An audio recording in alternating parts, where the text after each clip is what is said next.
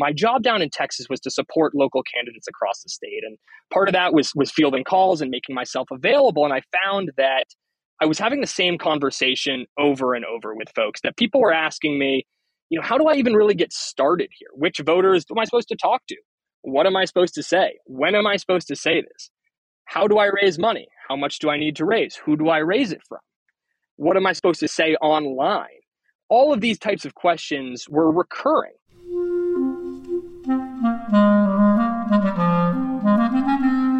Hello, this is the Great Battlefield Podcast. I'm Nathaniel G. Pearlman. A great political battle is being fought right now between progressives and the forces of reaction on the other side. This show is about the political entrepreneurs and other progressive leaders who are finding new or improved ways to fight. My guest today, Nate Levin, is the founder of Campaign Brain. Like some other recent guests, he's working to employ artificial intelligence in progressive politics, in this case, with a tool that uses AI to help small campaigns figure out their next best action. We had a good discussion about how he came to tackle this challenge, where his team came from, and his take on AI in campaigns more generally. So, after a quick word from my sponsor, my interview with Nate at Campaign Brain.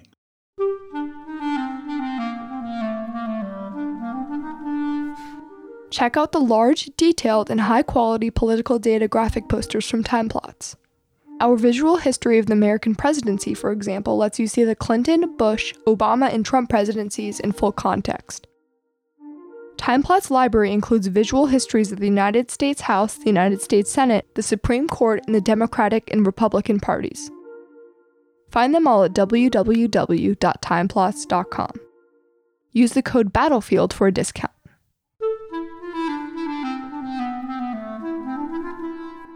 Nate, would you mind introducing yourself and giving me a quick biography? Yeah, absolutely. My name is Nate Levin, he, him, and I'm the founder and CEO of Campaign Brain. I'm originally from the Northeast, and I went to college in Maine. I studied sociology and economics, and I moved to New York City back in 2015, where I was working as an early employee at an artificial intelligence startup, where I was responsible for customer acquisition and building our AI product.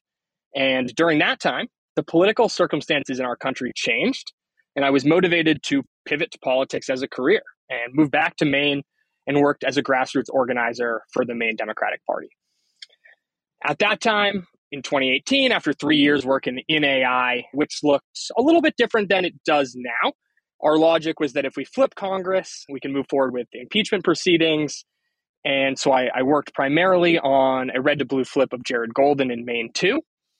Uh, and even just getting exposed to electoral politics, I was really enthusiastic about applications of artificial intelligence to solve some of the challenges that the campaign had experienced, particularly in organizing.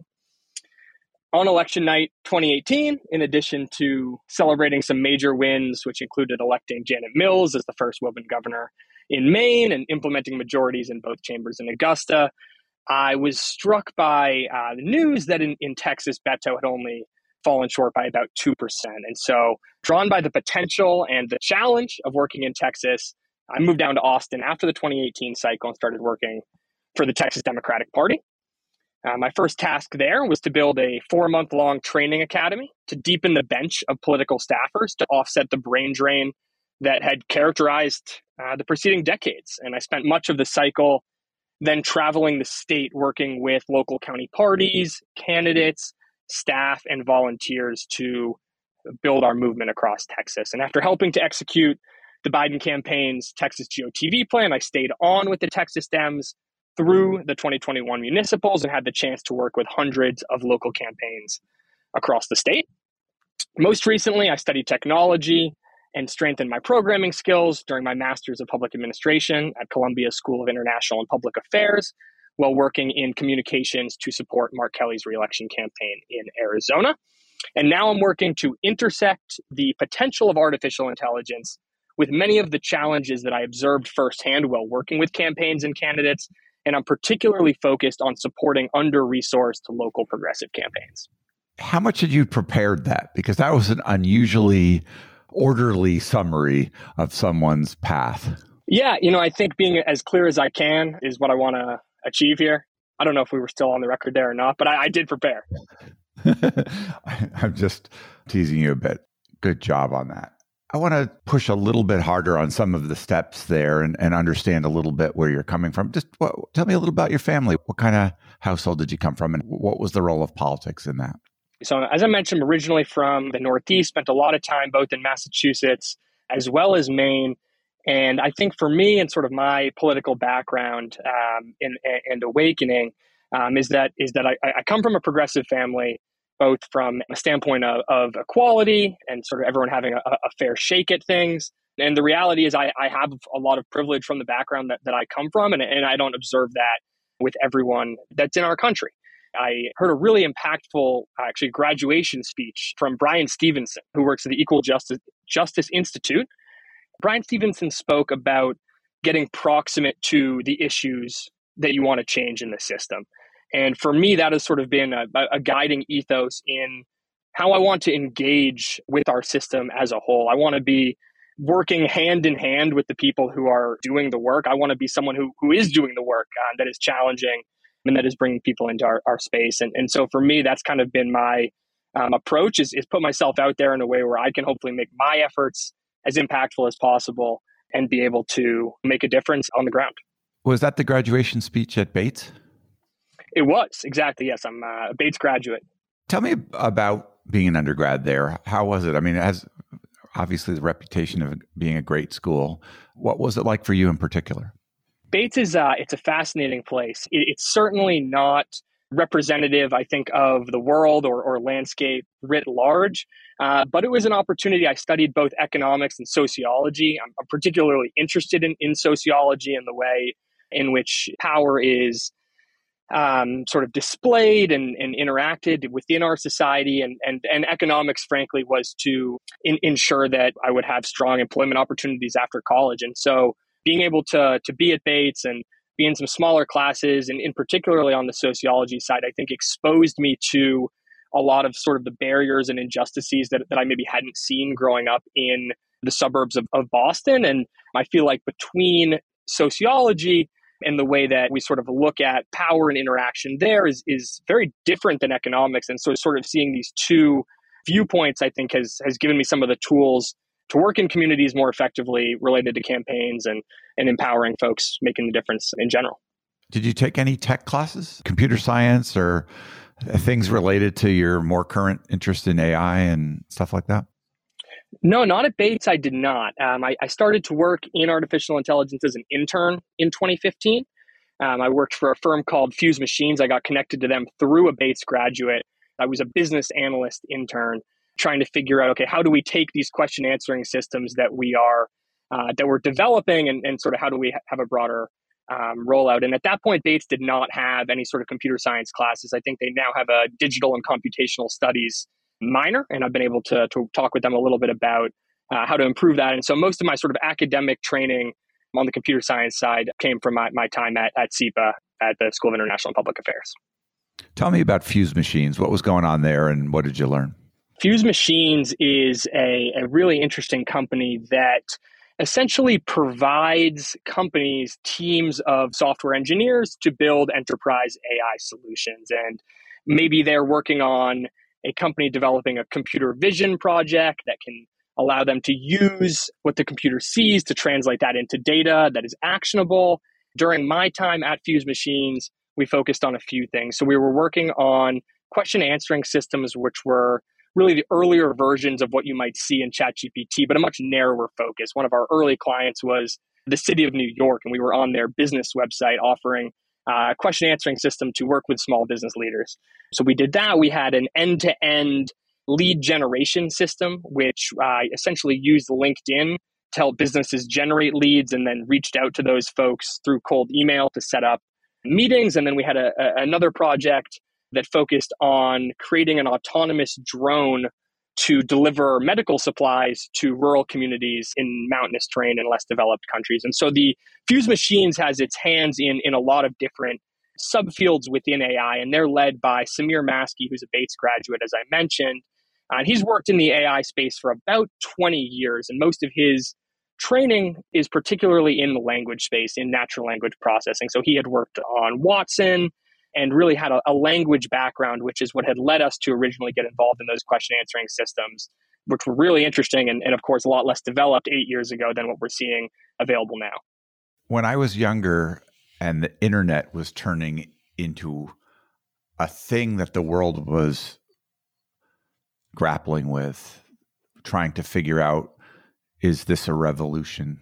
There were people who were running ahead of that and saying, yes, it is. And it's going to transform the economy. There are people making investments.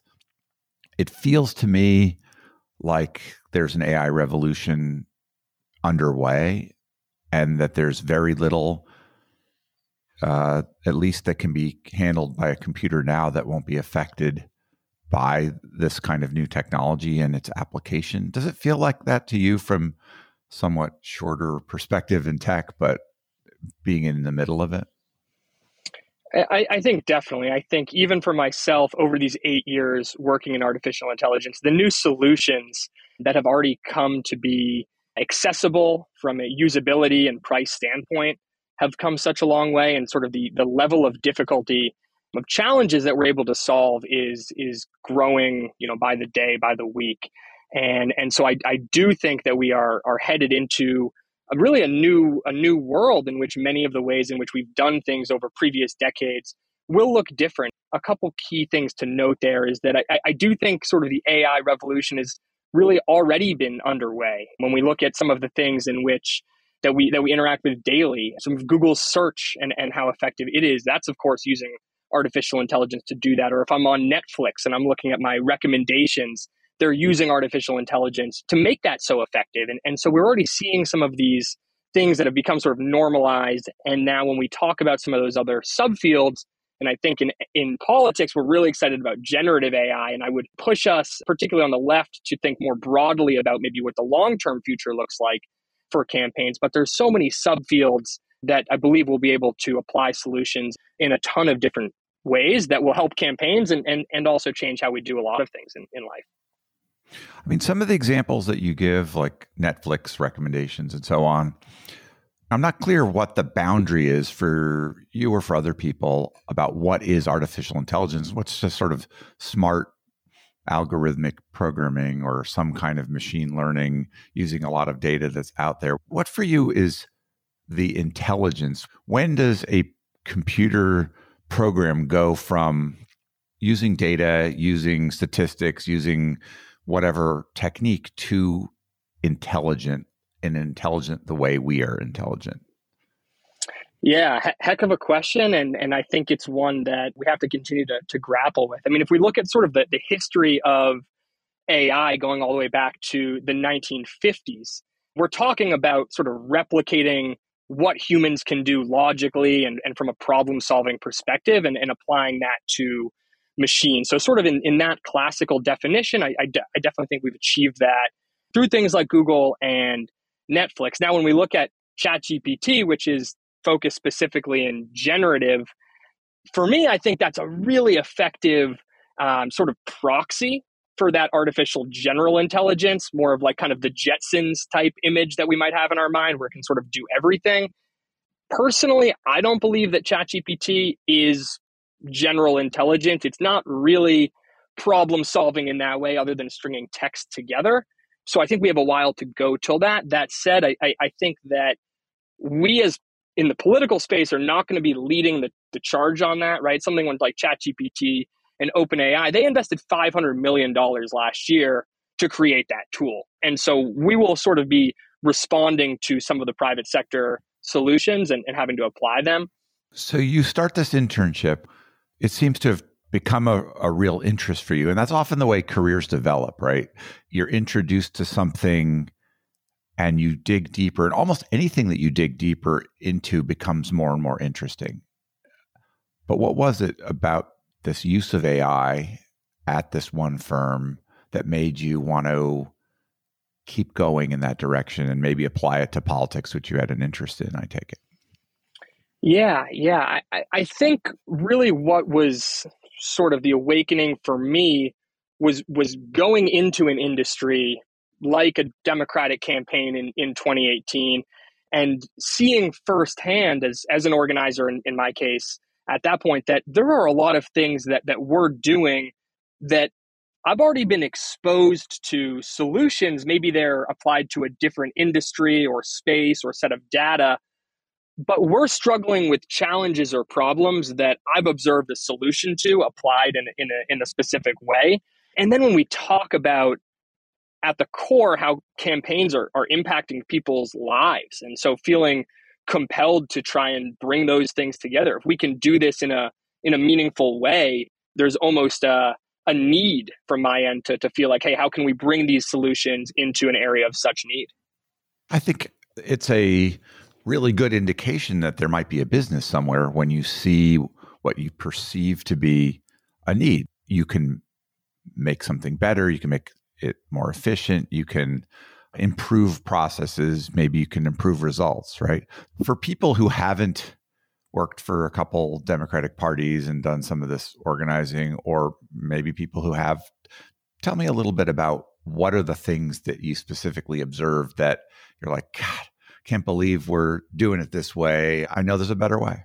Yeah. So at first, as I mentioned, my efforts in 2018 were organizing focused, and I was doing things um, that that many an organizer are going to be doing. They're going to be cutting turf. They're going to be recruiting volunteers. They're going to be talking to voters and seeing, okay, there's probably some ways to increase the efficiency of of some of these challenges. And, and when I transitioned down to, to Texas, I expanded my horizons from just organizing to working with uh, primarily local campaigns in a training role, but campaigns up and down the ballot. And so the types of problems and challenges for our more down ballot or under resourced campaigns are really different than than those at the top. And I think those who are less exposed to the campaign world, what we might perceive as a campaign might really be what the Biden or a Senate campaign looks like, but not what thousands of local campaigns look like. And, and so my job down in Texas was to support local candidates across the state. And part of that was, was fielding calls and making myself available. And I found that I was having the same conversation over and over with folks that people were asking me, you know, how do I even really get started here? Which voters do I know? Which one am I supposed to talk to? What am I supposed to say? When am I supposed to say this? How do I raise money? How much do I need to raise? Who do I raise it from? What am I supposed to say online? All of these types of questions were recurring. And the challenge was for me to internalize the data, the information related to this person's campaign and give valuable answers.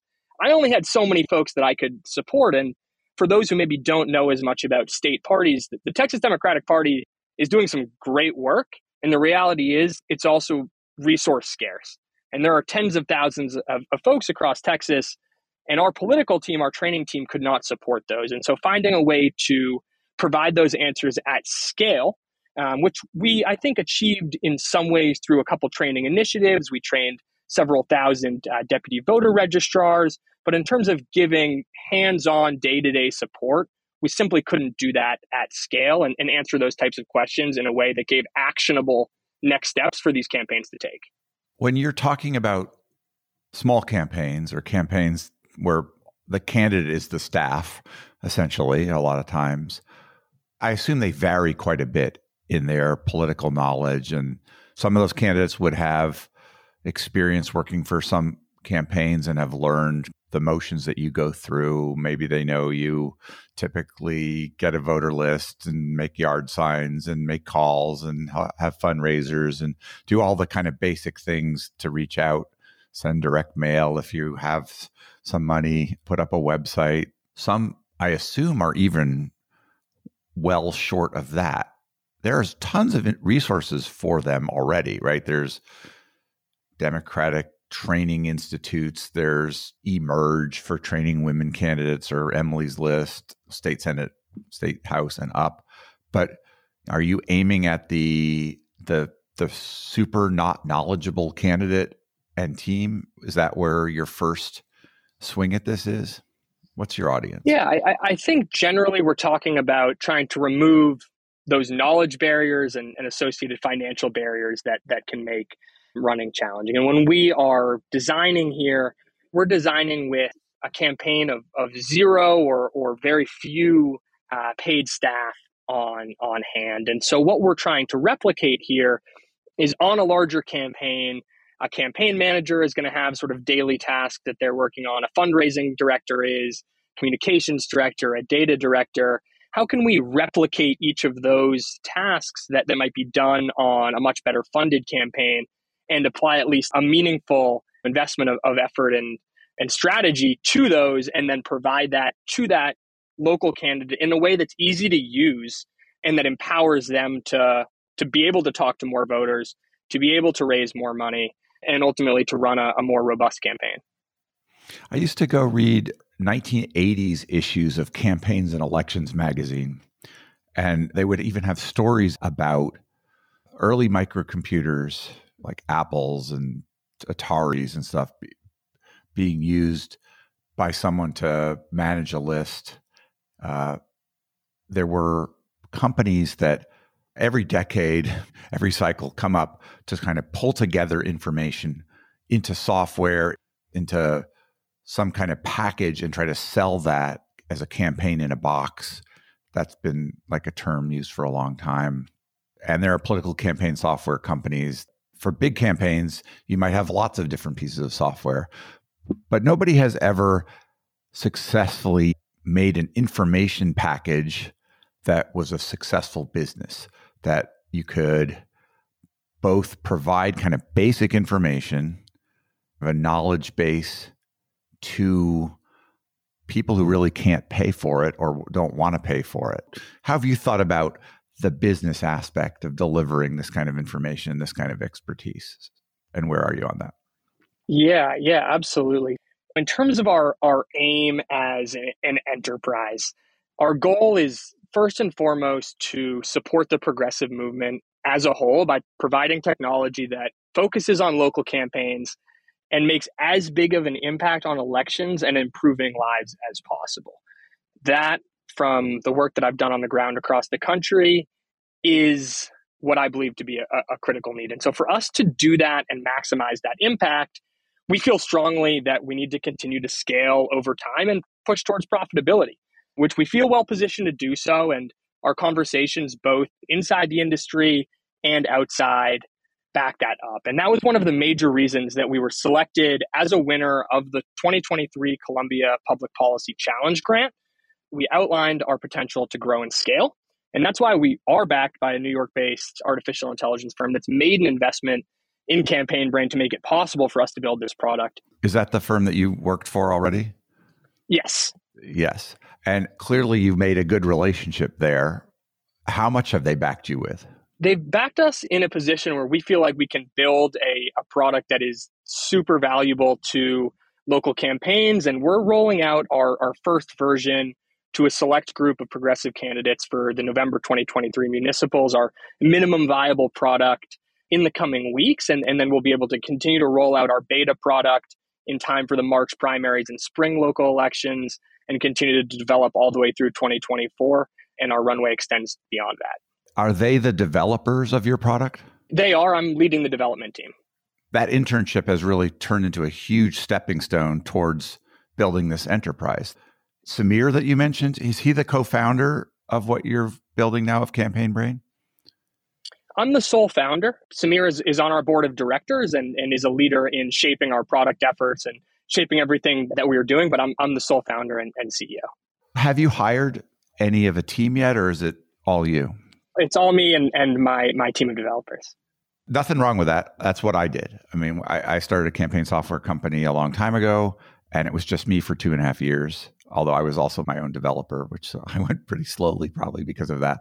But tell me about what you've learned so far from idea to starting to build something to starting to try to get it out there into the world? What are the milestones? What's been happening? Really, the origin here is, uh, you know, as soon as we stopped celebrating in 2018 in in Maine, and I looked at next steps, I, I was eager to apply AI solutions to the political space, and so I started making calls to leaders in in Maine and and, and other folks in in AI, and started to say, look, you know, I think we've narrowed in on some opportunities in, in organizing. And, and as I talked more folks, there was unfortunately a, a, feeling of there's a lot more to campaigns than than organizing, and it might be difficult to to generate the investment you need to to, to do this.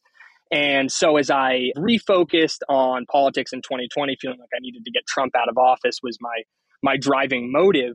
I was sort of coming at it the whole work that I was doing with okay, how can we ultimately solve some challenge here, some problem with with AI? And so what the real what the product has looked like, you know, has changed shape dramatically, of course, during those five years. And then over the past full year, as we've moved into more full-time operations and, and begun developing, we talked to hundreds of folks in, in a discovery phase and tried to really hone in, look at what are the pain points for these folks. My work had allowed me to support local candidates and, and run trainings um, and really get proximate to the work, but then being able to have that explicit conversation of, hey, what are the pain points? What do we need to solve? And, and I think what we're rolling out in our MVP, which helps folks identify which voters they need to talk to, it's sort of a next best action recommendation engine. So a candidate will log in and be prompted to execute daily tasks related to digital communication. So we're using generative AI to suggest content for social media as well as email for fundraising and volunteers, that kind of thing. We are recommending which voters we believe are the most critical to build your persuasion universe and GOTV universe. We're then applying those into daily action items where we're providing cut canvas maps using optimized routes so with one click of a button, a candidate can log in and know, hey, this is the first person that I need to talk to today, and here's their address, or these are the folks that I need to be calling today, or these are the donors that I need to be working with in in call time. And so that's our major focus during our first version here is to give targeted actions that the campaign can take every day from now through election day to build a successful campaign. And we're excited to, to continue to add on more features, which I think will allow us to solve more complex problems, service larger campaigns, and do it more effectively as we go. It sounds like to pull that together, you probably needed some to make some partnerships, voter lists, financial information about donors, things like that. Where have you found the pieces that you needed to pull together along with building your own stuff? There's a lot of folks in our ecosystem who want to make make a difference and, and support organizations um, like ours. And so we've had great conversations with folks at, at Catalyst, and, and we're working with them to uh, continue a partnership that we're excited about as we hopefully scale next year and can make our product available to many more campaigns. So, are you using their voter lists right now? We're working on optimizing the integration, yeah. Will you use other people's also, or you've kind of fixed on them as the solution? The way that we've set up our product, candidates can either upload their voter file directly if they've gotten that from another party, and when we're exploring other integrations that, that we want to focus on in the medium and longer term. So, really, the option is that campaigns can either upload their voter file and then we will apply our logic on top of that, or they can work with us to, to get it from Catalyst. So, it wouldn't be like automatically there loaded at this point. It would be like sign up, and get it loaded and take a couple steps to in an MVP. In an MVP, exactly. And I think our, our motive there was that we want to really keep it as low cost as possible. And so if folks already have that voter file, we want to save them, whether that's 30 bucks or a couple hundred bucks or more. We want to save them that money if they've already made that investment. And so we're making that a- an option. And I think that's a real example of as we get users and get feedback, how we continue to best meet needs um, and, and how folks are working with that. A lot of folks who are in the political software space think of this as sort of the long tail of the market, right? The small campaigns. There are other enterprises that are targeting that with political campaign software. I'm certain you've run into them. Some of them are also higher ground labs supported. I've talked to like Universe. I, I know Civitech is going to have an offering in that space, and there's others. How do you see what you're doing being similar or different to what is out there, and how do you think about the competition? Yeah, I think in, in terms of sort of the competition, the biggest thing that defines our ecosystem of, of progressive technology firms is there's a scarcity of resources invested, and especially when we look at other similar sized or, or growing industries. And uh, when I worked as a fellow at the US Treasury, working on uh, researching and targeting climate investments around the world to divest from fossil fuel reliance, our consistent focus was on the way in which capital was needed to drive the outcomes we wanted. And I think we have something similar happening here that all of the firms you've mentioned are doing great work and are doing everything that we can to attract and, and retain capital in this space. And in the longer term, the more capital invested in this space will lead to greater innovation, better meeting the needs of the electoral progressive community, and more effective technology.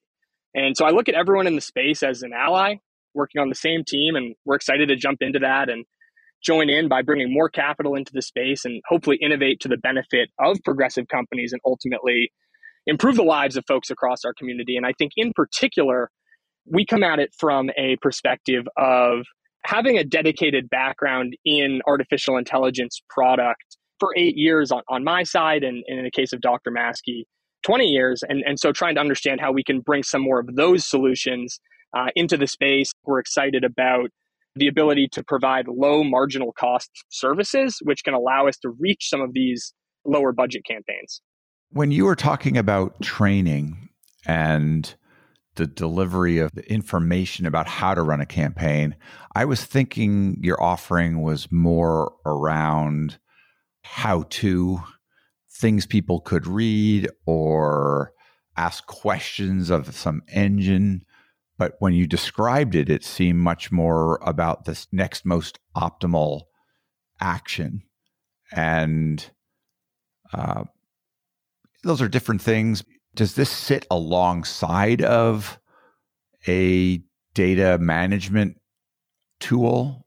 Are you in the AI sort of information, like a helper, someone who's playing the role of campaign manager and other staffers that you mentioned to to make you smarter in campaigning, or are you aiming at the tools wrapped in AI, but informing much more what you're doing? Like, how, how would we think about how you fit in along that continuum, if that makes sense. What you said there in the, in the second part, that we're looking to wrap a lot of the tools that campaigns use in AI, in modern applications of AI, and then targeting that with a very narrow focus on solving for local campaigns. That we believe because there are hundreds of thousands of these, uh, the opportunity to provide a low marginal cost option to them that sort of revolutionizes some of the tools and you know, I don't think our, our plan is to be the best fundraising tool, the best digital marketing tool necessarily, but solve specifically for these local campaigns in a way that they, that they don't have right now by improving on all of the features, or at least some of the features that are, that are out there already. What are you seeing outside of your company in terms of the application of AI to political campaigning? Who else is taking a swing at this that you're observing? I don't expect political campaigns to be sort of leading the way in AI development. It's just such a, a capital intensive space. I mean, more the applying of of the AI tools that are commercial or open source or whatever. What do you see in the application of AI to? Yeah, yeah. I, I, think the, yeah. the biggest question coming down the pike for for campaigns and, and for the left here um, related to AI and campaigns is how we want to do voter contact when machines are as effective at voter contact over the phone as volunteers are. I've come across a tool recently which they claim to be able to offer an army of cold callers uh, and make thousands of, of cold calls at once and then execute sales conversations. And I think it's not super difficult to see how a campaign might be interested in that. If they could reach out to maybe all of the potential voters or, or volunteers. It's and, basically like a smarter robocall. It's exactly like a smarter robocall. It is exactly that. And, and, and so we've set out guidelines on, on our website, campaignbrain.ai, of what we're committed to. And that includes not misleading voters. And, and so we're not interested in pushing a solution like that on a campaign. That said, as much as I, I don't so much expect it to be at play in 2023, it, it could be in 2024, but almost certainly it will be a factor in 2026 and in 2028. And so I think that is really the, the biggest impending question for campaigns on is that something that we're going to be okay with? Is that something that if the other side does, we feel that we need to respond with? Um, and and um, that I think opens some pretty interesting questions on how we're going to engage with with voters and, and folks in our community. When I've talked to some of my friends about AI, some folks say they are excited. You know, like what human potential is going to be elevated by new tools to do things better, to take away tedious work, and to make life better on the planet using artificial intelligence and, and applying it to all kinds of realms. Other people are kind of scared. They see, oh, we can hook this up to drones and shoot people and have robots that kill you and develop poisons. Like any technology, AI could be applied to good things or to bad things. What's your general take on it? Right? Like it's it doesn't seem terribly controllable once it's out there in open source form or you have you know, not great countries employing this in warfare or something do you think about these big implications or do you just keep your head down and, and focus on the area that you're tackling? How, how are you thinking about it? Yeah i think for us the work that I've done in my career has, has made me feel so compelled to support these local races and, and feel that we're solving a need here that that that, that really is is my focus. And there's going to be folks, for example, those in DC, whether they're from OpenAI or, or Google or Anthropic, uh, who, who are leading the conversation. I think there's some really interesting regulatory challenges ahead in, in our space, even if we as political consultants don't necessarily advocate for this, or, or even if there are voluntary commitments or, or greater. If you go on TikTok or YouTube now, you can watch an AI generated Joe Biden versus Donald Trump debate.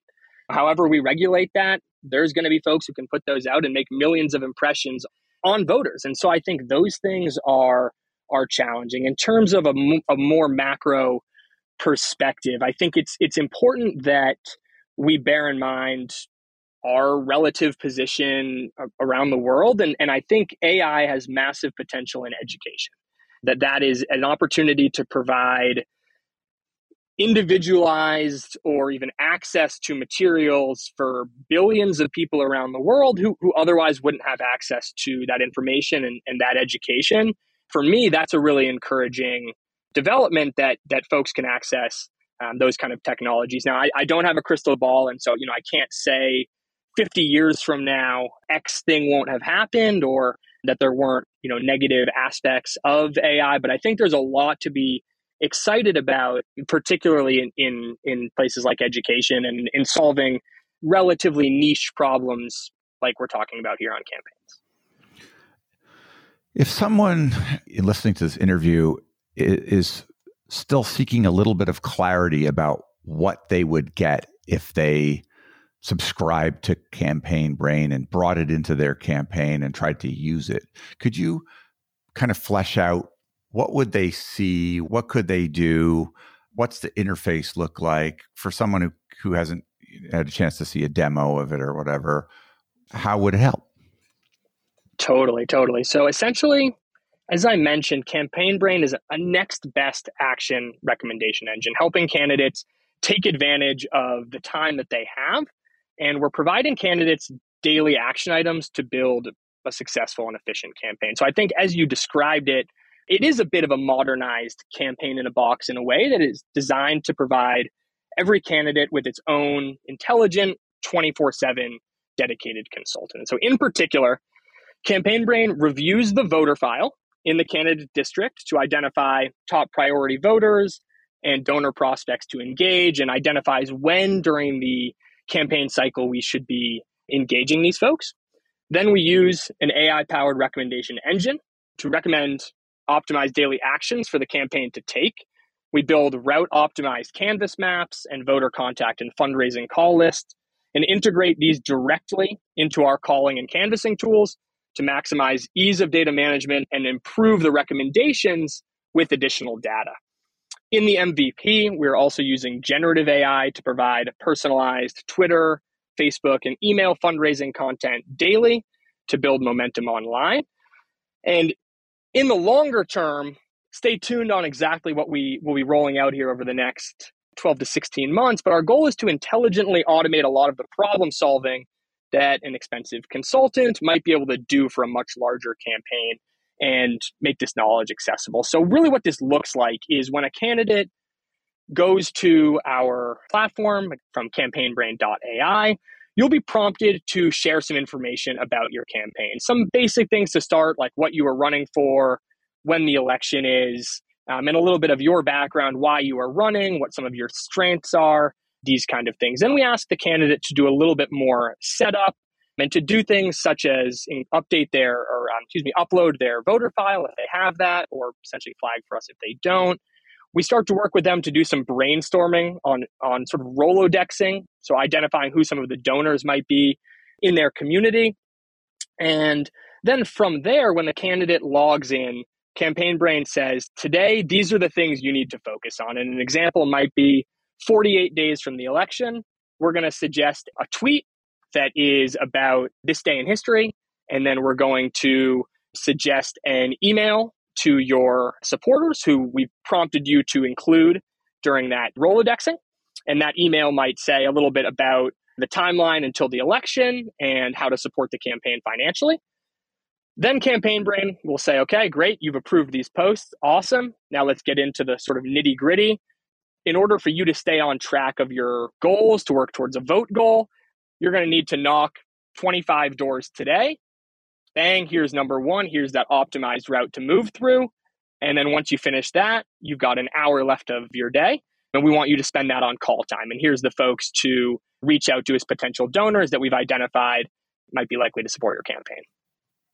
How can you know that the recommendations that are coming out of this are good ones? Yeah, I mean, that's going to be part of our evaluation process over the coming months.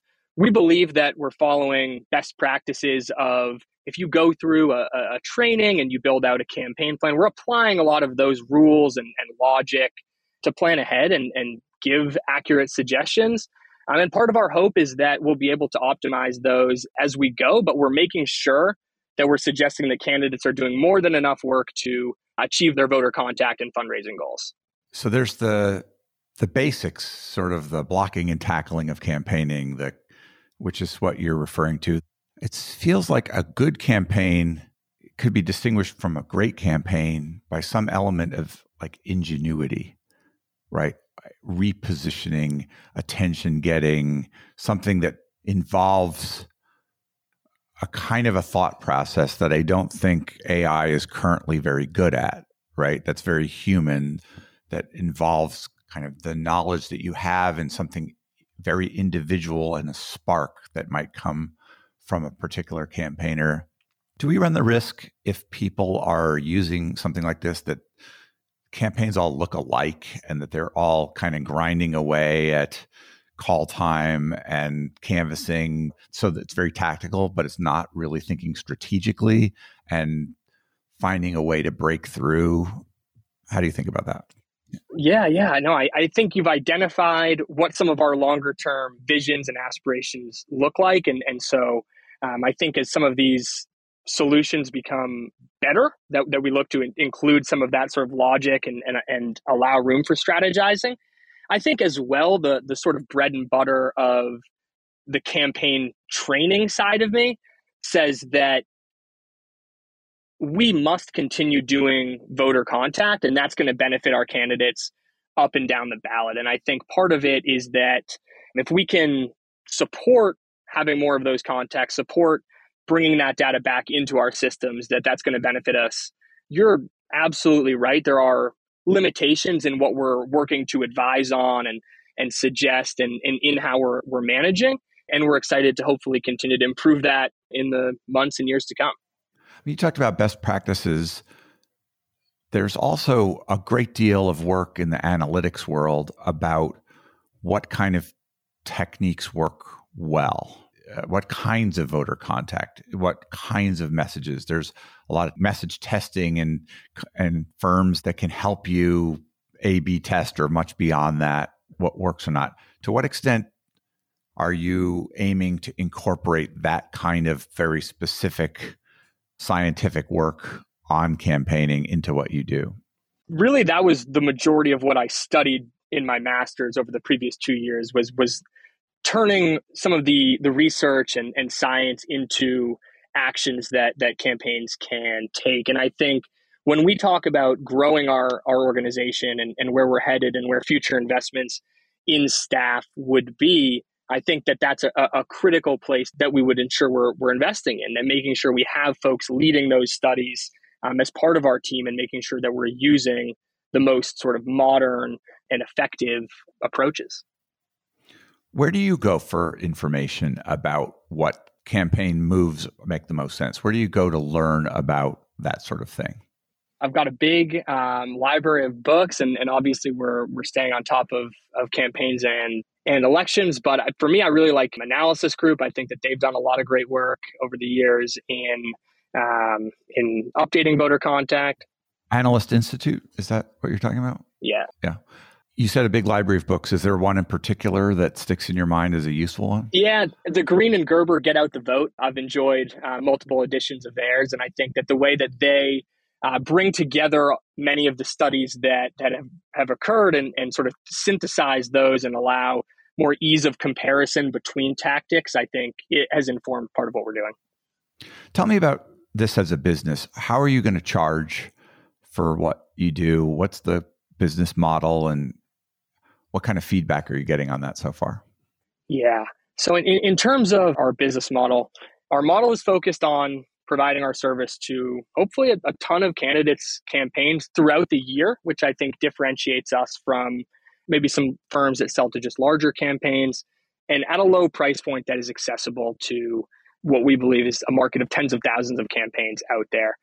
As I mentioned, right now we're rolling out that first version of our product and we're making that for free to our first cohort of, of users. And then starting in January, ahead of those March primaries and spring elections, we'll be charging at a, at a low rate. And we're hoping to start our pricing as low as $100 per month, which we believe can be attainable for campaigns. And, and from the conversations that we've had with folks, they believe that they're going to be getting that, that value. And so we'll be charging on a monthly basis.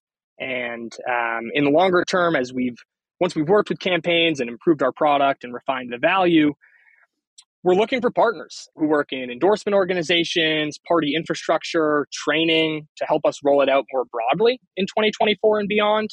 And from a business perspective, that will allow us to dramatically cut our customer acquisition costs and increase our lifetime value of customers. So that's all to say. We're excited to jump into the progressive tech ecosystem and, and want to work with folks who are solving similar problems um, and, and excited to continue to uh, make our demos available. And, and, I think hopefully as we can roll out our MVP and, and our beta into 2024, as folks can start to get their hands on, they can get a better feel for how we're looking to support an ecosystem. How are you paying for your time and for developer time? Or they take a a piece of the business to build for you, or have you raised money to pay for that, or you know what's the financial status at this point? Yeah, so Fusemachines has made an investment uh, that allows us to work with that development team for 18 months. So we've done that through equity fundraising. Seems smart. Have you raised money for yourself to to take a salary while you're doing this? Uh, I'm just grinding as hard as I can to solve this problem full time. yeah. Are you still in a fundraising mode? Will you hire? What What's the plan to build out a a team over time? Yeah, you know, as I said, our, our North Star is to maximize our impact for the space. And so if, if fundraising sooner allows us to scale and reach more folks sooner, then then we're interested in that. The fundraising that that I mentioned that we've done through equity allows us a runway beyond the 2024 election. So we're not in a position where we need to fundraise imminently uh, necessarily and, and want to take advantage of the development value over these next 16 months before we compromise our position in the longer term. That said, we're, we're open to uh, fundraising opportunities. And if it's going to help us better support the ecosystem, then, then we, we want to do it. Using that, that North Star that you've mentioned, does that keep your door open to combination with another firm? If one of the other folks that's tackling the long tail of the political campaign market says, hey, can we acquire you and use your expertise in, in AI as part of building out our larger product. Would you be open to that? Yeah, like, like I said, I'm, I'm, I'm here to support the, the industry. I, I saw firsthand that these folks really can use support and I think solutions can be created to work with them. So, so absolutely, I think we're open to partnerships. We're open to working closer with folks um, to align and ultimately just excited to be able to bring capital into this space and, and bring an expertise personally of campaigns and artificial intelligence and try to support progressive campaigns that way.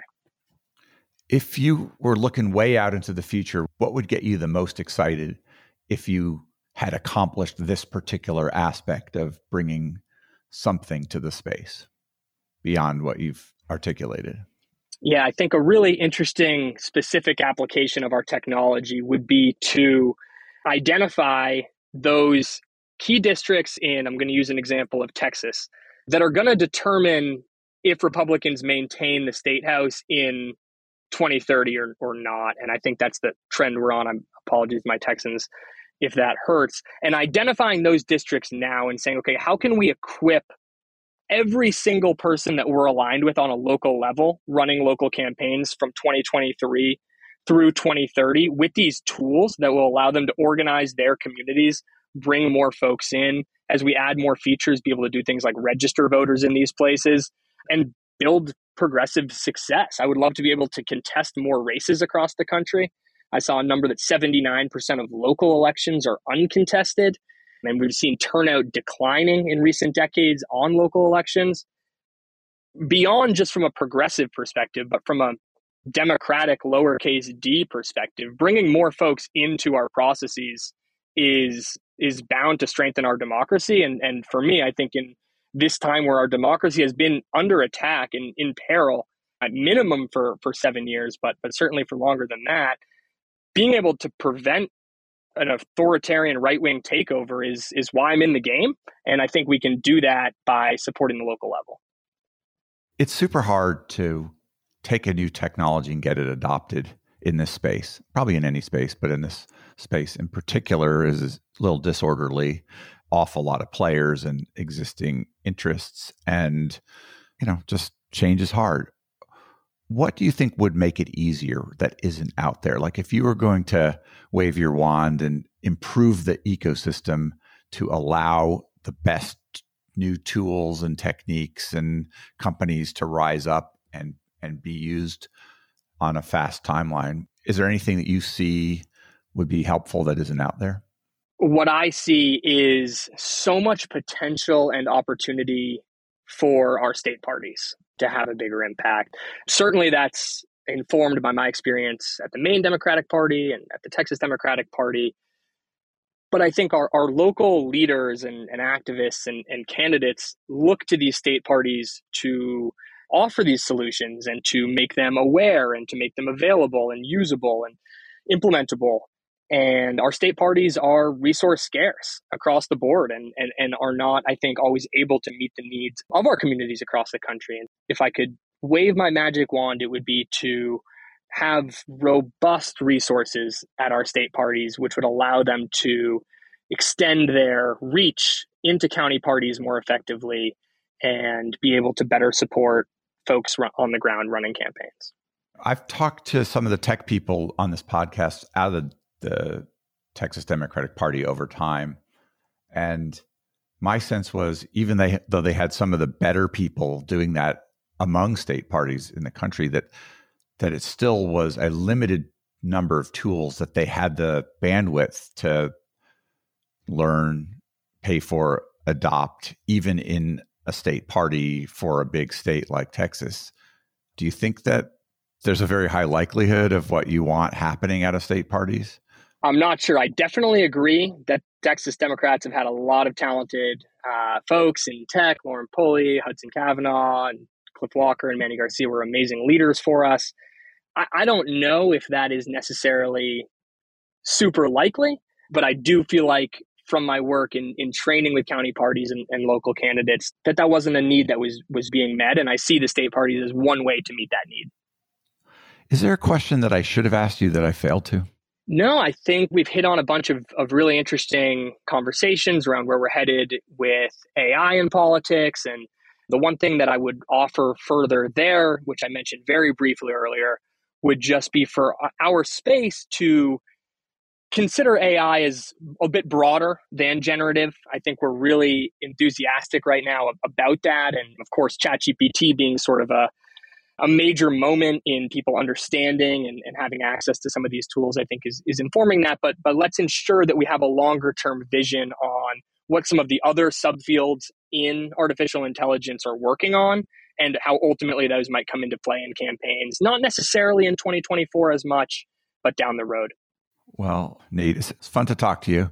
I'm glad to see that you're applying your talents to something important in this space, and I, and I wish you a lot of luck. Anything else you want to say? Thank you so much for having me. If you heard anything today that, that's interesting, check us out, campaignbrain.ai. Don't hesitate to uh, reach out. I'm Nate, N A T E, at campaignbrain.ai, and excited to, to chat with um, anyone who might be interested in learning more. And uh, thank you so much, uh, Nathaniel, for having me today. Thank you.